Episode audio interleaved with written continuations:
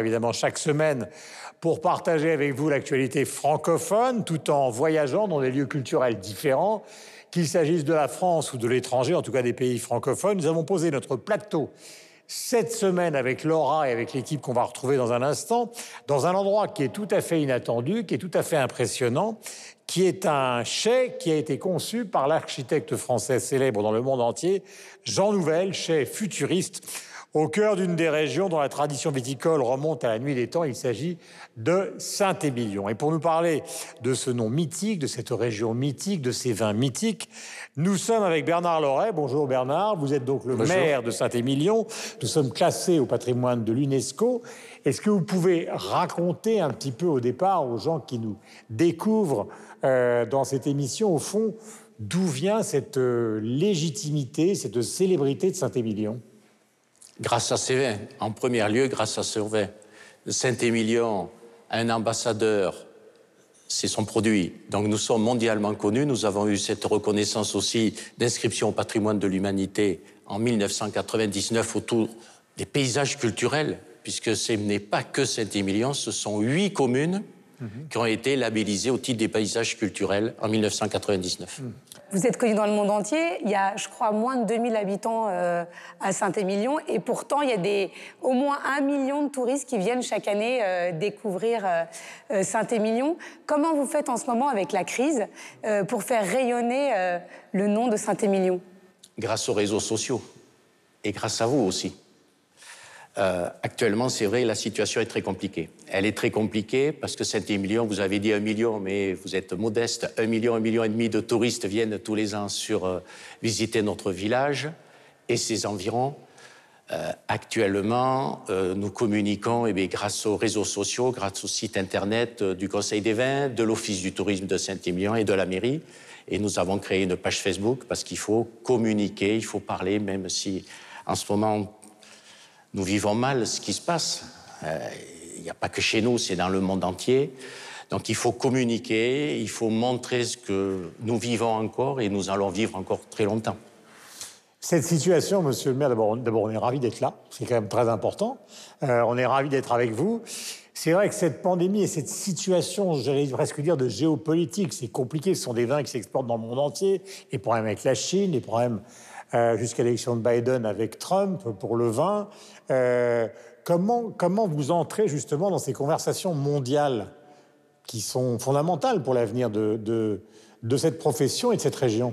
Alors, nous sommes organisés, si vous voulez, il y a la collectivité d'un côté, mais il y a le Conseil des vins de Saint-Émilion qui est rattaché au, Conseil interprofessionnel des vins de Bordeaux, qui essaye de, de communiquer, il faut parler, il faut remettre euh, un peu plus de, moyens dans tout ce qui est communication pour parler de ces produits. Alors, évidemment, il y a les produits phares que tout le monde connaît avec des grands noms, des grands châteaux, mais il y a aussi des viticulteurs qui ont besoin qu'on communique sur leurs produits, leur savoir-faire. Alors ici, nous sommes à la Grâce-Dieu, donc. Oui, la Grâce-Dieu les prieurs. Voilà, qui est un lieu euh, extraordinaire. Euh, sur euh, le plancher, parce que là nous sommes dans un endroit où il y a les cuves mmh. qui sont extraordinairement impressionnantes. Ce plancher, c'est une photo agrandie de Gagarine mmh. euh, qui a été voulue donc par Jean Nouvel. et on a l'impression, et parce que maintenant on le découvre, que de très nombreuses propriétés qui sont ancestrales sont passées à un monde contemporain à une vitesse considérable. Lorsque nous avons été labellisés euh, par l'UNESCO au titre des paysages culturels, la volonté politique du territoire, c'était de ne pas mettre ce territoire sous cloche. Ce, ce paysage, il est vivant. Mmh. Donc la volonté, euh, les investisseurs, si vous voulez, euh, ont pris des grands noms de l'architecture. Christian de Portes-en-Parc, Mario Botta, Herzog et Demeron, Lord Foster cette architecture contemporaine restera dans les siècles à venir. Euh, on parle toujours de l'époque médiévale, euh, des châteaux, des chartreuses 18e, et bien il y aura l'architecture du 21e siècle. Bernard Loret, monsieur le maire, merci. Merci. On était ravis de vous accueillir, évidemment, avec Laura. L'émission donc démarre. Euh, je rappelle, pour ceux qui nous prennent en cours de route, que nous sommes à Saint-Émilion, que nous allons retrouver donc la joyeuse bande de 300 millions de critiques pour évidemment analyser toute l'actualité francophone de la semaine. D'ailleurs, voici le sommaire. Nous parlerons du phénoménal succès du prix Goncourt 2020, l'anomalie d'Hervé Letellier que l'équipe a dévoré. Nous avons aussi écouté Stamina, le troisième album de Dinos, natif de Douala, ayant grandi à la Courneuve, qui semble enfin atteindre la reconnaissance que les spécialistes du rap lui prédisaient depuis ses débuts. C'est le plus grand des voleurs, oui mais c'est un gentleman, chantait Jacques Dutronc. Le Lupin 2021 est très particulier, pas tout à fait Arsène, mais très Omar Sy. Lupin dans l'ombre d'Arsène est la première série française à entrer dans le top 10 mondial de la plateforme Netflix. Nous l'avons regardé. Vous le savez, depuis le début de l'épidémie de la Covid-19, nous sommes privés de la présence de nos amis québécois. Nous avons établi un rituel et nous enregistrons chaque semaine avec eux une carte postale culturelle du Québec. Cette semaine, elle nous est envoyée par Claudia La Rochelle. 300 millions de critiques, c'est tout de suite. Donc avec Laura, nous retrouvons Yves Bigot, qui est le patron de TV5 Monde. Euh, nous sommes évidemment avec Sylvestre de Fontaine, qui lui représente la RTBF, et Michel Serruti, Bonjour. euh, qui représente la radio-télévision suisse. Bonjour, je suis ravi Hello, de vous retrouver. Euh, pour le phénoménal succès, c'est le phénoménal succès, pardonnez-moi, du prix Goncourt 2020 qui s'appelle L'Anomalie et qui est signé par Hervé Letellier. Tenez-vous bien, nous en sommes à 820 000 exemplaires. C'est colossal, euh, car il y a des concours ces dernières années qui n'ont pas du tout marché. C'est le record, euh, ça le positionne, disons, si on veut faire un petit peu d'histoire, derrière l'amant de Marguerite Duras en 1984 qui s'est vendu à 1 600 000 exemplaires. Et le deuxième, euh, c'était Les Bienveillantes de Jonathan Little. Voilà pour euh, les chiffres qui sont euh, partiels, puisqu'effectivement, le livre d'Hervé Letellier est toujours en vente aujourd'hui. Un succès fulgurant alors qu'on anticipait euh, le pire, pour un prix dont la remise a été décalée, vous le savez, en raison de l'épidémie, alors que les libraires étaient et sont d'ailleurs toujours suspendus à ces périodes successives de confinement ou de déconfinement. Nous allons maintenant vous parler de ce livre parce que c'est évidemment le contenu du livre qui explique ce succès. Je vais commencer par Laura euh, en, donnant un premier esquisse pour ceux qui n'ont pas lu du pitch. Voilà, de quoi s'agit-il? Voilà. Alors, c'est un livre qui se passe dans le futur, puisque ça se passe entre mars et juin 2021. Et les passagers d'un vol Paris-New York vont voir leur vie absolument être bouleversée. Pourquoi on va, on va aborder la, la thématique. Et on va euh, découvrir des personnages assez différents les uns des autres puisqu'on est euh, face à un père de famille qui est aussi tueur à gages qui s'appelle Blake, face à un rappeur euh, nigérian euh, qui est homosexuel qui s'appelle Slim Boy, un- une avocate Johanna et un écrivain dans lequel on pourra deviner un petit peu euh, de l'auteur. Et donc tous vont être confrontés quelque part à leur double. Pourquoi? Il faut lire le livre. En tout cas, c'est un livre original qui mêle science-fiction. euh, Enfin, on- quand on le commence, c'est vrai que on peut pas s'arrêter. Et euh, je pense qu'ici, on a tous euh, aimé le lire. Voilà, je vois Sylvestre qui fait. Donc il va falloir expliquer. J'opine du chef. Oui, exactement. Vous opinez. Alors opinez, expliquez. Alors, j'opine parce que d'habitude, enfin, le- le- on dit que quand euh, un livre reçoit le, le prix Goncourt, il y a une accélération de ses ventes. On est à à peu près euh, 300 000, euh, 300 000 exemplaires. Et ça, j'allais dire, bien au-delà de la qualité du livre. En gros, c'est l'assurance de pouvoir le vendre. Sauf qu'ici, c'est un bon livre. Et c'est sans doute la raison pour laquelle ça explose. Alors, pourquoi il est bon? Parce qu'il a plein, plein, plein de qualités. J'ai rarement lu un livre aussi bon ces derniers temps. Enfin, on en a lu quelques-uns ici, mais celui-là est vraiment particulièrement bon. Parce que, déjà, les personnages sont attachants. Et on peut, dans chacun des personnages, retrouver un peu de soi. Je crois que tous les gens qui lisent ce livre se disent Ah, il y a un peu de moi dans celui-là, il y a un peu de moi dans celui-ci, il y a cette interrogation-là, dans ce personnage-là. Et puis, ça aborde quelque chose qui est quand même très sous-estimé, je trouve. Mais pas, euh, on va pas dire quel, quel, euh, quel personnage, hein. mais, mais il y a quelque chose qui est assez sous-estimé et qui touche beaucoup, je pense, la plupart des gens, c'est le concept de science-fiction. Et je dirais même de science-fiction light, Euh, pas de science-fiction compliquée, etc. Je dirais la science-fiction de type Retour à le futur, la science-fiction du type Matrix. En gros, des choses qui reposent sur principalement des voyages dans le temps, de manière très générale. hein. Voyage dans le temps, confrontation avec le double, est-ce qu'on peut effectivement changer le cours du temps? Et ce sont des choses qu'on a aussi en nous. Euh, si, je voulais réfléchir un peu loin, je dirais que la parentalité, c'est aussi quelque part se dédoubler. Et donc, tous les gens qui ont des enfants se disent Ah, mais cet enfant, c'est la prolongation de moi, mais il est différent de moi. Et en gros, ce sont des thèmes qui sont abordés aussi, mais carrément avec le double, le clone. On est en face de soi et on a cette espèce de projection. Tout ça est fait de manière hyper intelligente parce que c'est bien écrit. C'est pas compliqué, c'est pas compassé, c'est pas écrit à, au passé simple, etc. C'est excessivement bien Qu'est-ce que écrit. vous avez contre le passé simple? Ça va pas ou quoi? Mais je trouve, Je je, plaisante. je trouve, mais non, mais Non, mais vous c'est savez, accessible à tous, tout le monde peut le lire, c'est pas un tout le livre monde peut- compliqué. on, on a tous euh, étudié le passé simple à l'école et on nous a tous dit si vous voulez écrire un jour, vous devez écrire au passé simple, vous devez faire des tournées de phrases compliquées, des conjonctions de coordination, Oh etc. non, mais qui vous a dit si, ça? bah, En Belgique, en tout cas, oui. Et on se rend compte ici que la- la- le, le- le verbe est très simple, mais aussi qu'il est changeant. Et ça, je trouve ça génial. Il change en fonction des En fonction personnages. des personnages. C'est tellement bien, je trouve, c'est c'est tellement brillant cette approche qu'à un moment donné, même si le niveau de langage n'est pas le sien, on peut se dire, je passe dessus puisqu'il correspond à la personne euh, qu'on a sous les yeux. Donc, 9,5 sur 10 Euh, il faut préciser que ce tome, Le Tellier, euh, je ne dis pas qu'il sort d'un nulle part, parce qu'il a écrit beaucoup Mhm. de choses, mais il appartient plutôt au départ à une sorte d'underground littéraire qui s'appelle l'Oulipo, qui a été fondé par Raymond Queneau et des mathématiciens. Ouais. qui étaient des gens qui fonctionnaient au contraire des surréalistes, c'est-à-dire qui voulaient s'imposer des règles pour retrouver la liberté. Et le plus célèbre représentant de cette euh, cette matrice, en dehors évidemment de Queneau, ça a été euh, Georges Perec, à ne pas confondre avec Marie-Jo Perec, euh, qui a écrit La disparition, c'est-à-dire un roman où il n'y avait pas de E. Tout à fait. Et donc, le Tellier, il sort de, de ce monde qui est un peu un monde underground de la culture francophone et il produit un livre grand public, très grand public. Alors, il y a un peu de contraintes, hein, on l'a compris dans ce livre, la contrainte temporelle, etc. Mais je pense honnêtement qu'il y a beaucoup moins de contraintes que chez Zimperec. Lui-même le dit, j'ai vu une interview, il est spécialiste d'ailleurs, hein, euh, euh, au-delà de- d'être membre de l'OILPO, il est spécialiste de la littérature à contrainte. Je trouve ça génial comme idée. Mais ici, la contrainte est quand même relativement légère. hein. On n'est on pas dans un... Ou alors, il a réussi. Ou alors on ne l'a pas vu tellement Ou alors on l'a pas euh, vu, peut-être qu'en formidablement le relisant, Je sais peut-être pas. que... Ouais. Non, peut-être que la contrainte vient du nombre de personnages différents qui font tous un peu partie de lui-même. Parce que quand on s'intéresse à Letellier, on s'aperçoit qu'il avait plein de choses différentes, vous l'avez dit. Mais il a écrit des essais euh, philosophiques, il a fait des nouvelles érotiques. La chapelle écrit- Sextine. Mais je vois que vous avez, voilà, on a les mêmes lectures. Ah, dès qu'il s'agit de, de morale, je suis là. Il a écrit des, des pièces de théâtre, des contes pour enfants. Donc on se dit que dans ces personnages, il y a un peu de lui dans chaque personnage et qui parle différemment. Donc c'est peut-être là la contrainte aussi d'avoir un langage différent avec tous les personnages. Et il décrit. cette société qui s'appelle l'Oulipo, dont on n'a pas le droit de démissionner, sauf, vous savez comment? Non. En se suicidant devant huissier. C'est incroyable quand même. on n'a pas le droit de quitter le mouvement. fait que- Ah, j'adore. Non, mais ce que je voulais dire, et ça explique le succès du livre, c'est qu'en fait, c'est un peu comme. Ça n'a pas de rapport, Marguerite Duras, mais c'est- c'est-à-dire que c'est c'est tous les publics.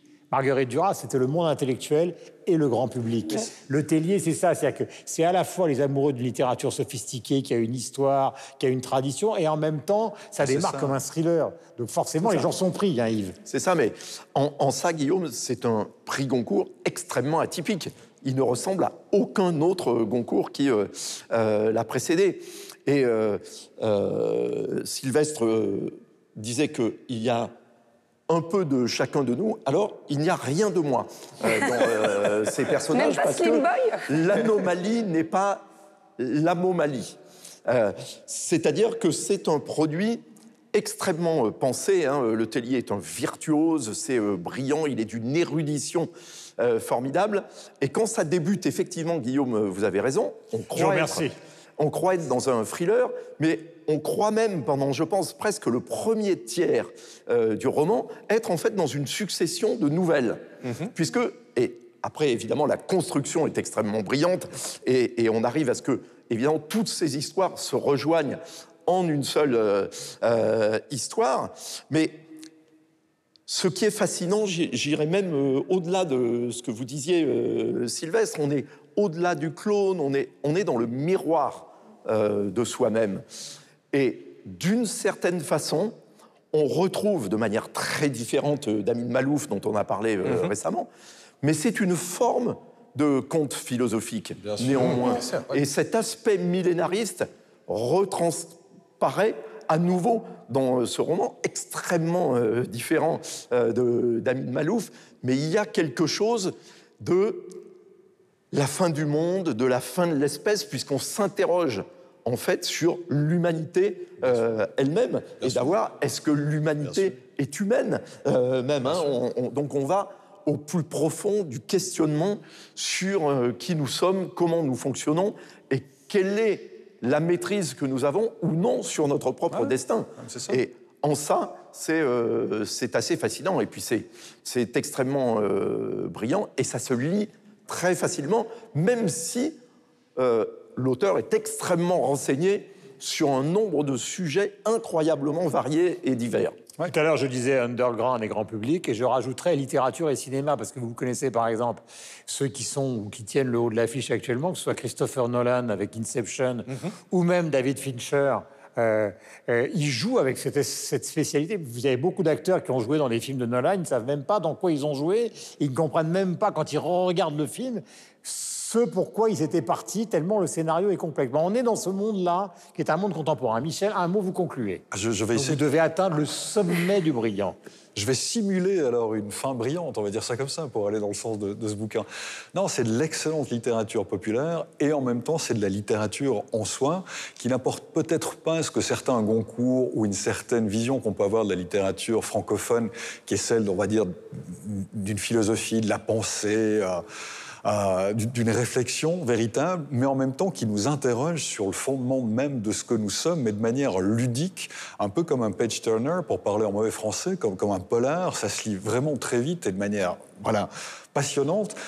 Mais au-delà simplement de l'effet de style ou euh, de l'enveloppe qui est très ludique, effectivement, si on, le souhaite, ça nous amène à nous questionner sur ce que nous faisons ici. C'est le fameux euh, où vais-je, qui suis-je, dans quelle euh, étagère pour euh, parler en mauvais français. Mais, il y a véritablement de ça dans, ce livre, mais qu'il l'aborde de manière. euh, Ouais, ludique et pas comme étant une thèse de doctorat ou universitaire ou de la littérature, des fois qui peut être un tout petit peu difficile pour le lecteur. Donc je trouve que le livre est vraiment réussi de ce côté-là. Et peut-être que ça fait partie de ces fameuses règles que bien l'auteur Le Tellier s'est fixé, à savoir de nous parler de science, qu'il fait fort bien, puisqu'il est, il est aussi diplômé de mathématiques et d'astrophysique, le garçon, hein, accessoirement. De nous parler de science en sachant de quoi il parle, de nous amener à avoir une réflexion quand même un tant soit peu philosophique nous permettre de le faire, et tout ça dans une enveloppe qui est euh, extrêmement plaisante et divertissante. Voilà, plusieurs mondes, plusieurs reflets comme les cuves qui nous entourent, euh, dans cet endroit absolument extraordinaire, donc créé par Jean Nouvel. Je vous rappelle que nous sommes à Saint-Émilion. Deuxième sujet. Sorti en fin d'année dernière, donc, euh, puisque nous allons parler maintenant de musique, Stamina, qui est le troisième album de Jules Jombi alias Dinos. Il est natif de Douala, il a grandi à La Courneuve et il semble enfin atteindre la reconnaissance publique que les spécialistes du rap francophone lui prédisaient depuis ses débuts. Nous allons en parler juste après cet extrait que voici. Je ne vois que dans le noir. Pourtant tes yeux sont verts, bébé ne m'en veux pas. Tu sais, j'ai tant souffert si je ne rentre pas ce soir. C'est que je me suis fait fumer si je ne rentre pas ce soir. C'est que je me suis fait fumer. Je traînais, traînais dans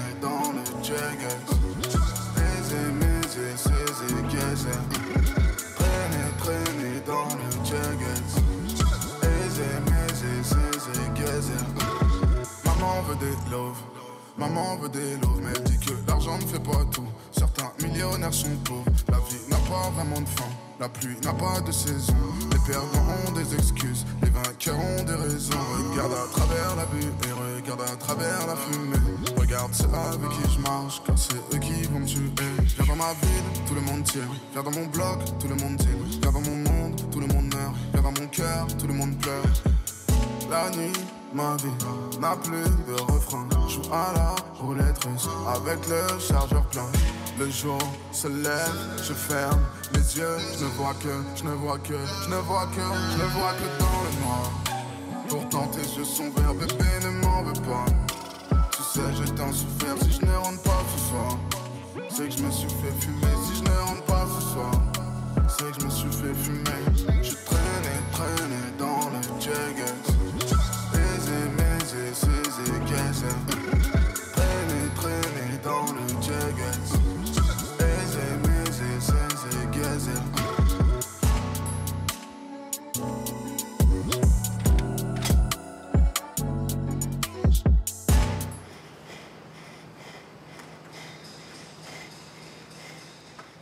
Mon cher Yves, est-ce une constante de ces derniers temps que les meilleurs rappeurs francophones naissent en Afrique? Alors, naissent en Afrique, ou naissent en France, mais sont issus de la diaspora euh, africaine, c'est vrai. Euh, mais si on regarde d'ailleurs le rap euh, mondial, il y a relativement peu de blancs parmi les meilleurs rappeurs. Eminem, les Beastie Boys, Orelsan chez nous, mais c'est vrai que la plupart sont des Africains. Alors, pourquoi? Ben, Souvent parce que les langues africaines sont extrêmement euh, rythmiques et qu'elles sont souvent, comme le lingala, des langues chantantes, hein, et donc elles se prêtent évidemment qu'elles ont elles-mêmes, quand elles sont parlées, elles ont un flow qui est euh, évidemment le flow après euh, naturel du, du rap. Mais vous l'avez dit, Dinos s'appelle en réalité Jules, mais Jules s'était déjà pris, donc il a décidé de s'appeler Dinos Punchlinovic. Alors, Punchlinovich, Punchlinovich. Pour punchline. Oui, oui, oui. bah, euh, voilà, mais pour- pourquoi d'un seul coup veut-il avoir un nom serbe ou euh, croate? Voilà, c'est un une- peu comme moi. Moi, je m'appelle mais Louis XVI. Et en fait, j'ai choisi Durand comme pseudo. Alors que vous avez toute votre tête. Absolument. Yves, Yves, non, non, sérieux, là, je ne sais pas si c'est un gag ou pas. Non. Pourquoi il s'appelait Punchlinovich Parce que Punchline, la fameuse Oui, Punchline. Punchline, je comprends, mais pourquoi Novic Mais simplement parce qu'il vient, il est issu des battles, vraiment. C'est vraiment de là dont il vient. Et Dinos s'est fait une réputation et qu'il cultive toujours aujourd'hui, à laquelle il a droit, c'est-à-dire que c'était vraiment le roi de la punchline. Il, il a une capacité d'écriture que peu ont. Il est reconnu comme ça, même au sein de la fratrie ou de la famille des, des rappeurs. Alors, par autodérision, il s'est trouvé une sorte de nom comme ça, un peu grandiloquent, pour affirmer que c'était voilà, un maître de la punchline. Et il s'est décidé de s'appeler Punchlino- Punchlinovich. Mais euh, c'est un gag en réalité. Voilà. D'accord, parce que sinon, Douala est assez éloigné de Belgrade. Attendez que je vérifie. Vous savez, vous savez, une émission culturelle, donc on est sérieux. Voilà. Mais oui, c'est vrai. Et donc, je rappelle que Douala, qui est euh, la ville d'origine de notre ami Denis Epoté, ainsi que du regretté euh, Manu Dibango, est donc la capitale économique du Cameroun. L'homme qui est passionné par la musique, Sylvestre. Alors moi j'ai- vraiment beaucoup aimé ce disque. Euh, ce que j'ai aimé, euh, c'est justement, et Michel l'a évoqué, c'est cette virtuosité des mots et ce côté décomplexé. Alors on parlait justement du fait que la plupart des, rappeurs aujourd'hui euh, francophones, mais même anglophones, hein, viennent euh, d'une manière ou d'une autre de première ou de troisième ou deuxième génération du continent africain. Euh, je pense qu'il y, a- aussi effectivement une question de sonorité, comme l'a dit Yves, mais il y a aussi une question de, euh, position décomplexée vis-à-vis de la langue française. C'est-à-dire qu'on l'a chez Aya Nakamura aussi, on l'a chez Damso, on mélange tous les niveaux de langage, des niveaux soutenus, des niveaux moins soutenus, on mélange ce qu'on appelle du slang, donc c'est un, un argot américain avec de l'argot, des expressions argotiques euh, françaises et francophones. Donc lui a cette approche-là. Quand on écoute certains morceaux, on a vraiment l'impression qu'il virevolte. Euh, Enfin, on, on a l'impression que- qu'il tourne. Enfin, qu'il fait un- Sylvestre, euh, Dinos, il virevolte assez lentement. Mais ça dépend des morceaux. mais, je- mais- mais quand, on Non, mais parce que les, les vrais, c'est les, c'est les featuring qui euh, font les vrais raps. Mais moi, je parle même pas de son flow, je parle vraiment de l'utilisation des mots. On a l'impression qu'il passe comme ça d'un- niveau de langage à, à un autre. Et puis. Et il euh, aime beaucoup sa maman. Exactement. beaucoup sa maman, Il aime beaucoup sa maman, il en parle, il en parle beaucoup. Et ce qui est aussi très intéressant, c'est la manière dont c'est produit. Je le dis souvent euh, quand je parle de rap, mais la production musicale derrière est quand même assez impressionnante. Il y a des morceaux qui sont vraiment, euh, quand on les écoute, alors ça peut paraître idiot, mais presque comme un mélomane au casque, on se rend compte du travail qu'il peut y avoir sur le son. Et je trouve que parfois c'est un peu minimisé quand on parle de, de pop musique ou euh, de, euh, de rap. Maintenant, ce que je trouve un peu dommage, c'est le côté trop explosé et éclectique de, de ce disque euh, qui me- pose, à titre personnel, des, des problèmes en termes de cohérence. Je trouve que euh, j'aurais aimé que ce disque soit beaucoup plus lourd et beaucoup plus chargé du début jusqu'à la fin. Je pense à un morceau qui s'appelle Moins 1, par exemple, avec euh, Necfeu, Necfeu, ouais. qui est, selon moi, euh, le, le cœur de, de ce disque. Ouais. Euh, alors, et, et, et qu'on se perd parfois justement sur des considérations avec sa maman, sur des choses plus légères, plus, plus sûres, plus cheesy. Donc, euh, je trouve que c'est un album excessivement intéressant. comment vous traduisez cheesy Ah, c'est marrant, sucre, et c'est marrant, c'est que c'est cheesy en anglais et sucré en français. Mais, euh, et donc, c'est un album excessivement intéressant à écouter. Je trouve qu'en termes de cohérence globale, peut un peu mieux mais, faire. mais quand on, on- on écoute Laurent. Sylvestre, on a l'impression que c'est un album, euh, vous disiez, vir, il virevolte, euh, on a l'impression que c'est gay. Que... Ah non, non, je voulais pas Alors dire ça dans ce sens-là, oui. Alors qu'en fait, euh, Ah non, c'est j'ai pas écouté tout. le même album que vous, je pense. Alors, je suis pas rapologue, hein, comme Non, non, Sylvestre. non, non, Mais, mais- j'ai vu une similitude avec l'album qu'on avait, euh, dont on avait parlé ici, euh, celui de Jane Birkin. C'est-à-dire que je le trouve hyper dépressif. C'est-à-dire qu'on est dans une période déjà qui est compliquée. Et justement, si on écoute les mots, mais alors, mais moi, je déprime. C'est, c'est- Après, euh, musicalement, il a des qualités, mais je trouve, euh, c'est pas forcément un album grand public, comme on vient de parler du, du livre de l'hôtelier, où il est accessible à tous. Moi, pour une, j'étais pas une euh, fan et je connaissais effectivement pas Dinos comme vous, mais je trouve que quand même c'est lourd. Alors, à part les moments où il parle de sa maman, hein, qui sont très touchants et on sent euh, qu'il aime beaucoup sa maman, mais euh, sinon, je trouve que ça, ça nous tire vers le, le bas dans le. Je parlais surtout va- pour le- la manière d'écrire. Oui, Pas oui, pour- non, pas mais, pour le- mais là, c'est un album. Franchement, si vous avez envie de, de vous remonter le moral, ne l'écoutez Ah pas. non, ça, on est d'accord. Là, là, on Là, est d'accord. c'est- C'est pour ça que Laura, pour l'émission, Laura a loué les costumes de la folie des grandeurs. Vous avez remarqué oui, attendez, Non, mais vous C'est parlez. son côté Velasquez. Vous je préfère que vous disiez ça, que ça soit mon côté Alice Saprid, je l'aurais beaucoup moins bien pris. Mais je n'ai rien dit, j'ai dit la folie des grandeurs. Non, mais vous parliez tout à l'heure de l'origine. Michel. Et Yves en parlait aussi finalement de l'origine de cette musique et des rappeurs. Mais je crois que c'est ça qu'il faut comprendre. C'est pas un disque qui est sombre, simplement. C'est c'est pas un disque qui est sombre, c'est un disque qui traduit des réalités sociales d'une couche ou d'une classe de population. sombre.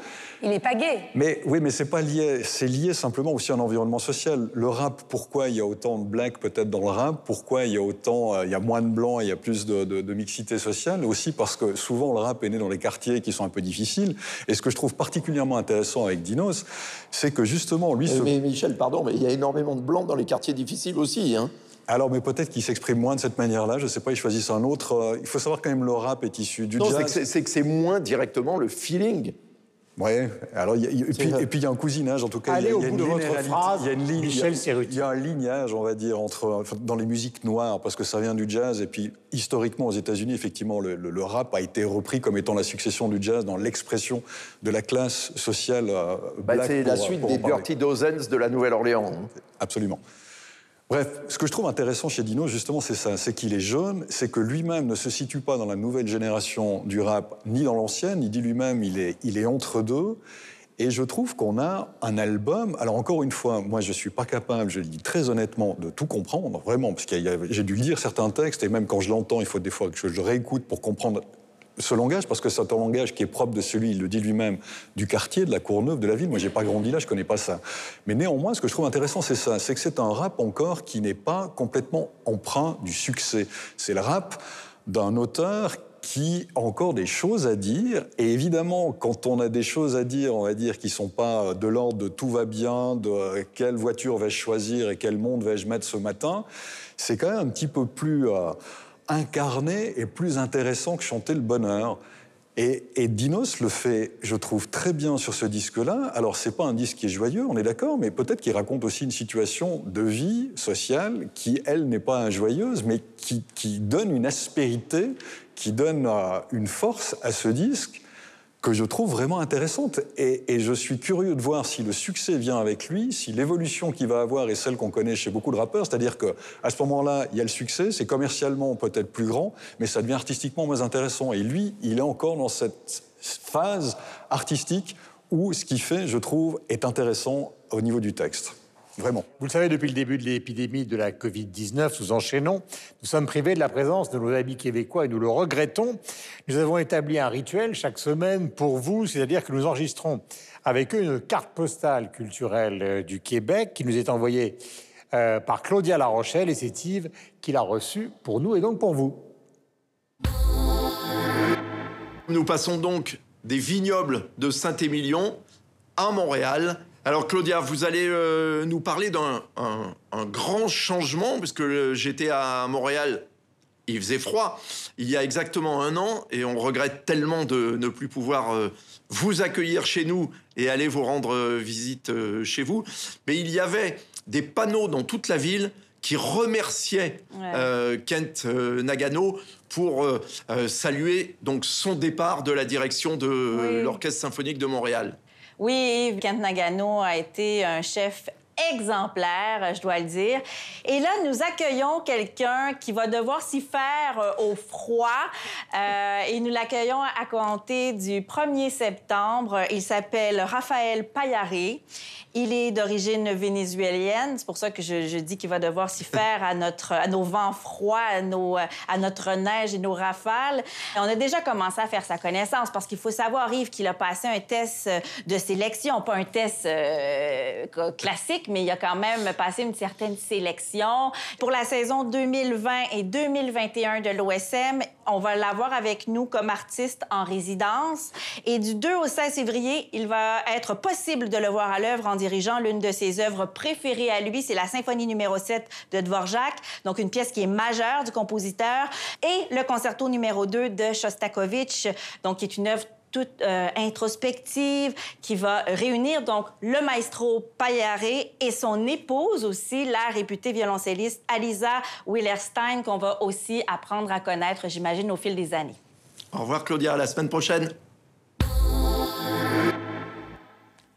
Nous parlons de série. C'est le plus grand des voleurs, oui, mais c'est un gentleman, chantait Jacques Dutronc. Arsène Lupin, célèbre détective, vous le savez, créé par Maurice Lebon, a déjà connu plusieurs incarnations au cinéma et à la télévision. Le Lupin 2021 est très particulier. Pas tout à fait Arsène, mais très Omar Sy Lupin, dans l'ombre d'Arsène, est la première série française à entrer dans le top 10 mondial et même peut-être plus de la plateforme Netflix. Et juste après la bande-annonce, nous allons en parler avec mes camarades. Je suis agent d'entretien. Les œuvres d'art que je nettoie. Vendredi prochain, ils vont vendre un colis aux enchères. On va le voler. Vous entrez balayeur et vous sortez millionnaire. Des questions Ouais. Et pendant que nous, on risque notre peau, toi, tu fais quoi? Moi? Moi, j'achète le colis.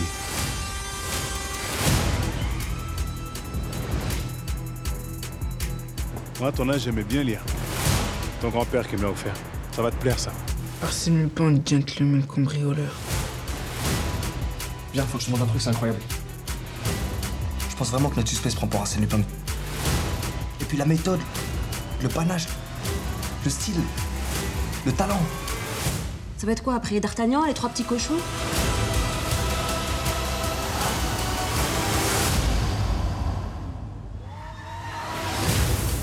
Tu te demandes pas ce que t'as fait de ta nuit? Franchement, rien de spécial. Oh, Bien sûr. Oh Ça va mieux, hein Merci.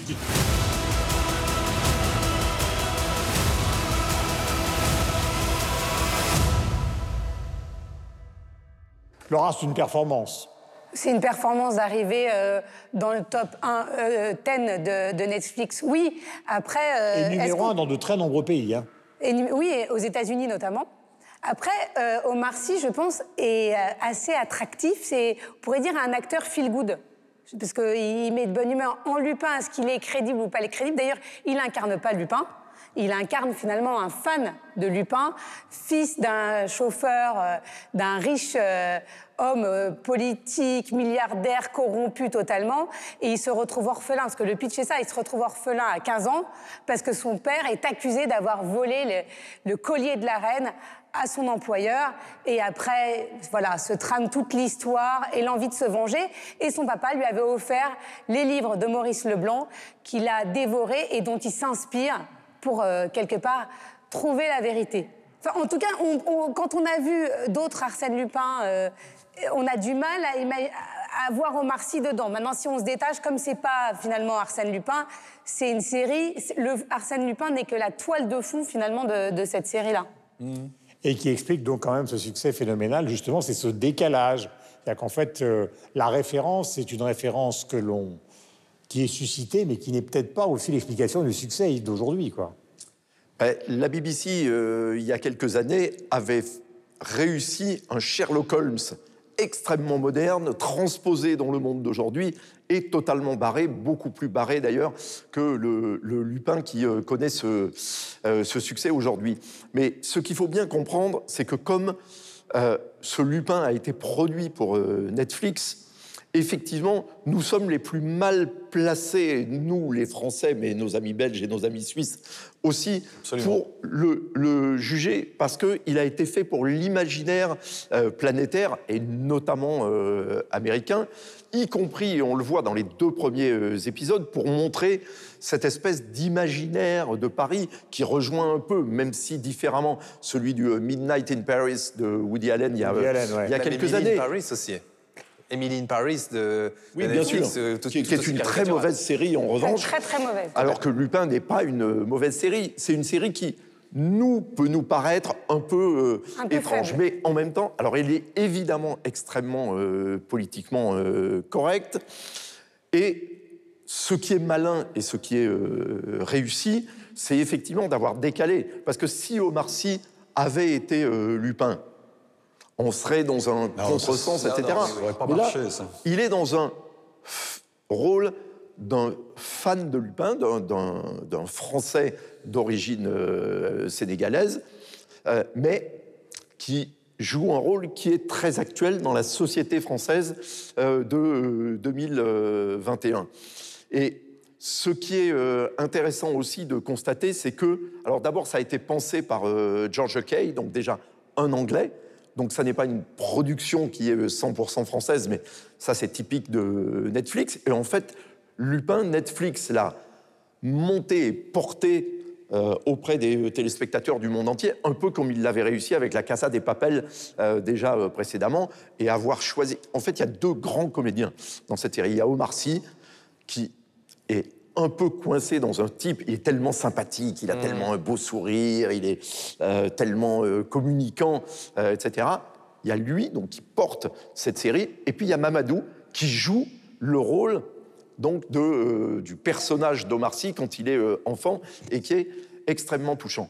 Mais on voit que aussi quand on change de réalisateur ou de réalisatrice, et ben d'un seul coup, ça, ça- ça change un peu. hein. Je crois que c'est les deux premiers épisodes, puis les trois ouais. suivants, euh, etc. On, on- on voit que les choses évoluent et que la mise en scène est, est différente et que l'approche, y compris de la lumière, etc., évolue. Or là, pour l'instant, on connaît seulement la première partie de la première saison, puisque Netflix va lâcher dans euh, quelques semaines la euh, deuxième partie. Il faudra voir si c'est encore différent et comment ça évolue. Mais surtout, saluons, alors ne soyons pas euh, français à toujours nous auto-flageller quand on a euh, du succès. Soyons très heureux du succès euh, mondial de cette série et effectivement porté par Netflix et par la notoriété d'Omar Sy, parce que quels sont les Oui, c'est acteurs phénoménal quand même.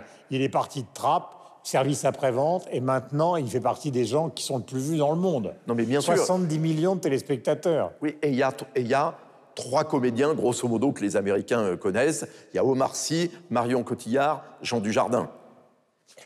Sylvestre. Je vais dire des... Alors attendez, Il y a aussi. Il y a. Je vais vous rendre, ju- alors, je vais vous rendre justice. Je- disons clairement que c'est pas une série française. Il y a beaucoup mieux en termes de production française. Il y a 10%, il y a plein d'autres choses. Vous, vous avez été capable de produire des choses. Ah, le Bureau des légendes, beaucoup, le Bureau des légendes, beaucoup, beaucoup plus Mais ça intéressant. reste une série française. Ça reste une série française, mais ça reste une série française comme, je ne sais pas moi, euh, du- fait un du- peu- une baguette de synthèse et du jambon beurre de synthèse et de la rosette de Lyon de synthèse. Mais ça fait, ça Enfin, fait c'est- téléfilm amélioré. Hein. Oui, je me pose vraiment la question, est-ce qu'il faut être aussi simpliste, caricatural pour avoir du succès, pour avoir du succès Bah, planétaire quelquefois, oui. Bah, sans doute que oui, la réponse, enfin, la réponse est dans la question. Mais je trouve que cette série est vraiment... euh, euh, déjà, j'ai l'impression de m'être fait avoir. J'ai regardé la première, c'est, la- le, le premier épisode avec la pyramide du Louvre, avec, euh, où, où je- où- où je me dis, ça ressemble effectivement à Lupin, sauce d'écrière, où il y a vraiment cette- ce déguisement, cette réflexion par rapport à un objet convoité qu'on essaye de voler, cette intelligence, etc. Je me dis, super, ça va être comme ça de, de bout en bout. Au deuxième épisode, je me dis, non, c'est pas vrai. Au troisième, et ça n'a été qu'une longue dégradation jusqu'au cinquième épisode, qui pour moi est le paroxysme de la caricature de. euh, de, de, de, de- de- de- de- je sais pas, ça ça m'a fait penser à du Julie Lescaut par moment. Euh, C'est ça, exactement, c'est- c'est- Elle a bien changé quand même. hein. mais- Matinée de Navarro. Honnêtement, et, et honnêtement, ce que je trouve scandaleux dans cette histoire, c'est qu'ils auraient mieux fait d'enlever. Il est remonté comme Oui, une oui, non, mais parce, parce que je trouve que. La, la jalousie belge. Non, pas du tout. Mais pas du tout. Je vous dirai pourquoi je suis pas jaloux. Parce que euh, euh, l'œuvre de Maurice Leblanc ne méritait pas ça. Elle ne méritait pas d'être mise mais- sur, sur, sur- sur une série de, de, de cet acabit-là. Et les gens vont être très déçus parce que j'ai vu que les chiffres de vente du bouquin ont explosé, vont être très déçus quand ils vont l'ouvrir, le bouquin. parce mais- qu'ils vont se dire ça ressemble pas du tout, du tout à ça.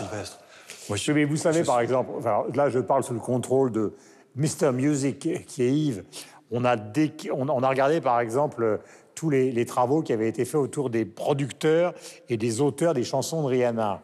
C'est pas désagréable, c'est une fille qui a une voix formidable, qui a un charisme extraordinaire. Donc là, on est dans le même registre que Marcy. Et qu'est-ce qu'ils font? Ils font délibérément des chansons qui fonctionnent sur l'ensemble des albums avec 50 mots. Ça, j'entends. Et c'est sciemment mais fait pour ça. entre Non, simplicité non, non, et- pas une. Je termine. non, non. Ce n'est pas une critique de ma part. C'est sciemment fait par les producteurs pour essayer d'obtenir le plus large public possible. D'accord, mais c'est très grossier quand même. C'est très grossier, il y a des grosses ficelles, c'est pas crédible. Les policiers sont caricaturés. Mais c'est plein de scandaleux. Même, même l'homme, même l'homme. Attendez, attendez, le, le clergyman voudrait dire Non, quelque non, chose. mais moi je suis complètement, totalement d'accord avec vous. Mais surtout, effectivement, Julie Lescaut, matinée de Navarro, quand j'ai regardé ça. La seule truc, là où c'est. Là où c'est de l'Arsène Lupin, on nous a volé, c'est-à-dire qu'on nous a fait croire que c'était Arsène Lupin. Il faut regarder cette série en se disant que c'est pas du Arsène Lupin, c'est juste une série américaine qui est produite avec les codes américains, voilà, qui est écrite comme ça. Et puis si vous la regardez sous cet œil-là, c'est pas pire ni meilleur. D'ailleurs, c'est surtout pas meilleur et c'est pas pire, effectivement, que les séries américaines dont on est abreuvé à longueur d'année en version européenne. Simplement, l'attente que nous avons, nous, public, c'est de nous dire, ouais, Georges Descrières, Lupin, Leblanc, avec cette grâce, ce machiavélisme. Mais ça, pour- ça aurait pu être bien. Ça élégance. pu être bien.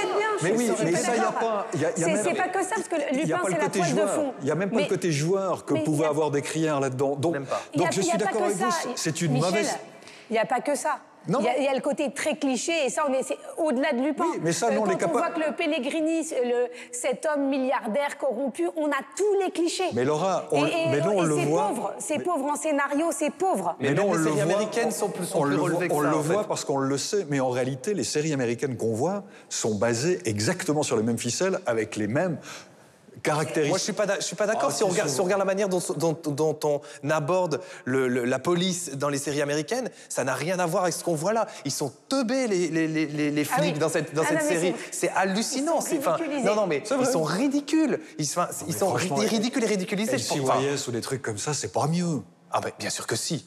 Ah mais si, si, je suis désolé. Là, ils sont même incapables de regarder deux portraits robots l'un à côté de l'autre. Non, mais en Enfin, plus, euh, en plus, il y a mais- plein d'incohérences parce que euh, Sylvestre parle des C'est-à-dire portraits robots. faut l'intelligence artificielle. Non, mais- Non, mais ce qui est- Non, mais ce qui est- Si vous faites tous ce constat-là, euh, ça ne fait que survaloriser, et Dieu sait qu'en ce moment, parfois, il est l'objet de critiques pour des raisons de, poli- de position politique, ça ne fait que survaloriser le charisme de Marcy. Ah oui, Parce que si à partir bien, du, bien sûr, mais à oui, partir du oui. moment où vous faites un sûr, constat en oui. disant cette, cette- cette série est une série qui est quand même euh, qui manque, disons, d'imagination pour Oui. simplifier, Oui. ça veut dire que Marcy est devenue brutalement une superstar mondiale, je comme, pense oui. comme Daniel Craig. Oui. Non, non, mais ça. oui, que sur lui, ça, ça. ne repose que sur repose que sur Omar Sy. Ça marche parce que c'est Omar Sy. Omar. Sy et Mamadou. Oui, absolument. Les Ah deux. lui, alors, cet enfant, il est, peu- il est- il est génial. C'est vraiment le- la exceptionnel. découverte. C'est la Et c'est un peu découverte un de. problème aussi parce qu'on a l'impression que du coup, il y a beaucoup d'efforts qui ont été mis sur Omar Sy et sur Mamadou. Et c'est vrai que les seconds rôles sont, sont vraiment pas terribles. En termes d'épaisseur, en termes de jeu, en termes de mise en scène, on a vraiment l'impression qu'il y, a- il y a deux rythmes dans la même Il y a série. quand même quoi. Nicole Garcia euh, et Ludivine Sagné qui passent quasiment. Inaperçus, ouais. Et au-delà du manque d'imagination dont vous parliez, il y a aussi toutes ces incohérences. Euh, Sylvestre, il parle du portrait robot. C'est-à-dire qu'ils mettent quatre épisodes adressés à un portrait robot, alors que dès le premier épisode, on voit quelqu'un être face à face avec Omar Sy et il a une page Wikipédia. Donc c'est que son, son- sa photo est sur Internet. Oh, mais il faut quand même faire un portrait robot. Donc c'est voilà, il faut vraiment être euh, sur le point de s'endormir et voilà. Et ça, euh, Mais vous donc, tombez dans un profond sont sommeil. Guillaume. méchant. mais- Non, non, Guillaume, je- Oui. moi je pense que si nous sommes regardés par les producteurs de la série Lupin pour euh, Netflix, ils vont engager pour la deuxième saison Laura de manière à ce qu'elle soit la policière enquêtrice et elle, elle va vous serrer au Marcy. Mais non, faut Voilà, qu'il gagne à la fin, sinon ça marche pas. C'est bien comme liaison, hein, parce que c'est Avec sa tablette. profondeur culturelle. Alors, il est temps de vous nous recommander vos comptes à suivre sur les réseaux sociaux. Euh, nous allons commencer par Laura. Ah oui, là, attendez, parce que j'ai j'ai- j'ai- j'avoue, j'étais perdue. Ouais, là, elle, elle est en train J'ai- d'essayer j'ai de... trouvé, j'ai trouvé. on va- Elle est en train d'essayer de Avec un choper compte- Lupin, là. Non, non. Avec un compte de qualité qui s'appelle. Éditez-nous. Éditez-nous, c'est un compte Instagram et c'est surtout une plateforme qui met en relation les auteurs potentiels avec des éditeurs. Donc il y a plus de 40 éditeurs qui sont sur cette plateforme et qui vont aller lire les livres de tous ceux qui ont envie d'être édités. Et ça n'existait pas jusqu'à présent. On envoyait son manuscrit dans chaque maison d'édition. Là, c'est fini. Vous pouvez aller sur cette plateforme-là. Voilà, on va peut-être découvrir de nouveaux talents grâce à ça. Yves. Alors, je vais vous envoyer sur une chaîne YouTube extrêmement politiquement incorrecte et transgressive. C'est celle de Eddie Le Cartier. À ne pas mettre devant tous les yeux et face à toutes les oreilles, mais vous risquez quand même de sacrément vous marrer. En note Euh, la page web des Grenades euh, qui se trouve sur le site de l'RTBF et aussi euh, sur Instagram. Les Grenades, c'est un groupement qui, est composé de, femmes et qui, au sein de la RTBF, mais pas que, analyse les médias au travers des questions de genre et sont pour la féminisation des, des médias. Et elles viennent de remettre un prix littéraire qui s'appelle le prix littéraire Les Grenades à Lisette Lombé pour un livre fulgurant qui s'appelle Brûler, brûler, brûler. Michel. Le compte Facebook, le compte Instagram de Bondy Voyage, c'est un duo genevois. L'un des deux, c'était euh, c'était le fondateur de, de, de Mama Rosin. C'est de la très belle musique et les comptes aussi. euh, Il y a des vidéos, des photos et des, des, euh, morceaux qui euh, voilà, sont filmés et qui sont partagés. Donc allez-y. Magnifique. Eh bien, moi, je vais vous recommander le compte Instagram de Guillaume Durand. Pourquoi? Parce que ma voisine n'arrête pas de dire que ça n'avance pas, que, je pas que c'est une catastrophe, que je suis un moins que rien et qu'il est très temps que je passe la main. Donc, dans ces conditions, Durand, pour toujours. Euh, je plaisante. On va. Et vous vous taisez, autrement vous allez en prendre une. Il est temps désormais, pardonnez-moi, de vous poser cette question de fin. Il est en train de hurler de rire. Quelle est la dernière chanson que vous avez chantonnée? J'adore Isabelle Siri. Que vous avez chantonnée dans votre salle de bain. Car on chantonne, c'est bien connu, uniquement dans sa salle de bain. Ou dans le train, ce qui est très différent, qui vous conduisait ici à Saint-Émilion, Sous le masque, c'est ça? sous le masque. Sous le fait, masque. c'est une chanteuse. En ce moment, je ne sais pas pourquoi j'ai envie d'écouter Dalida.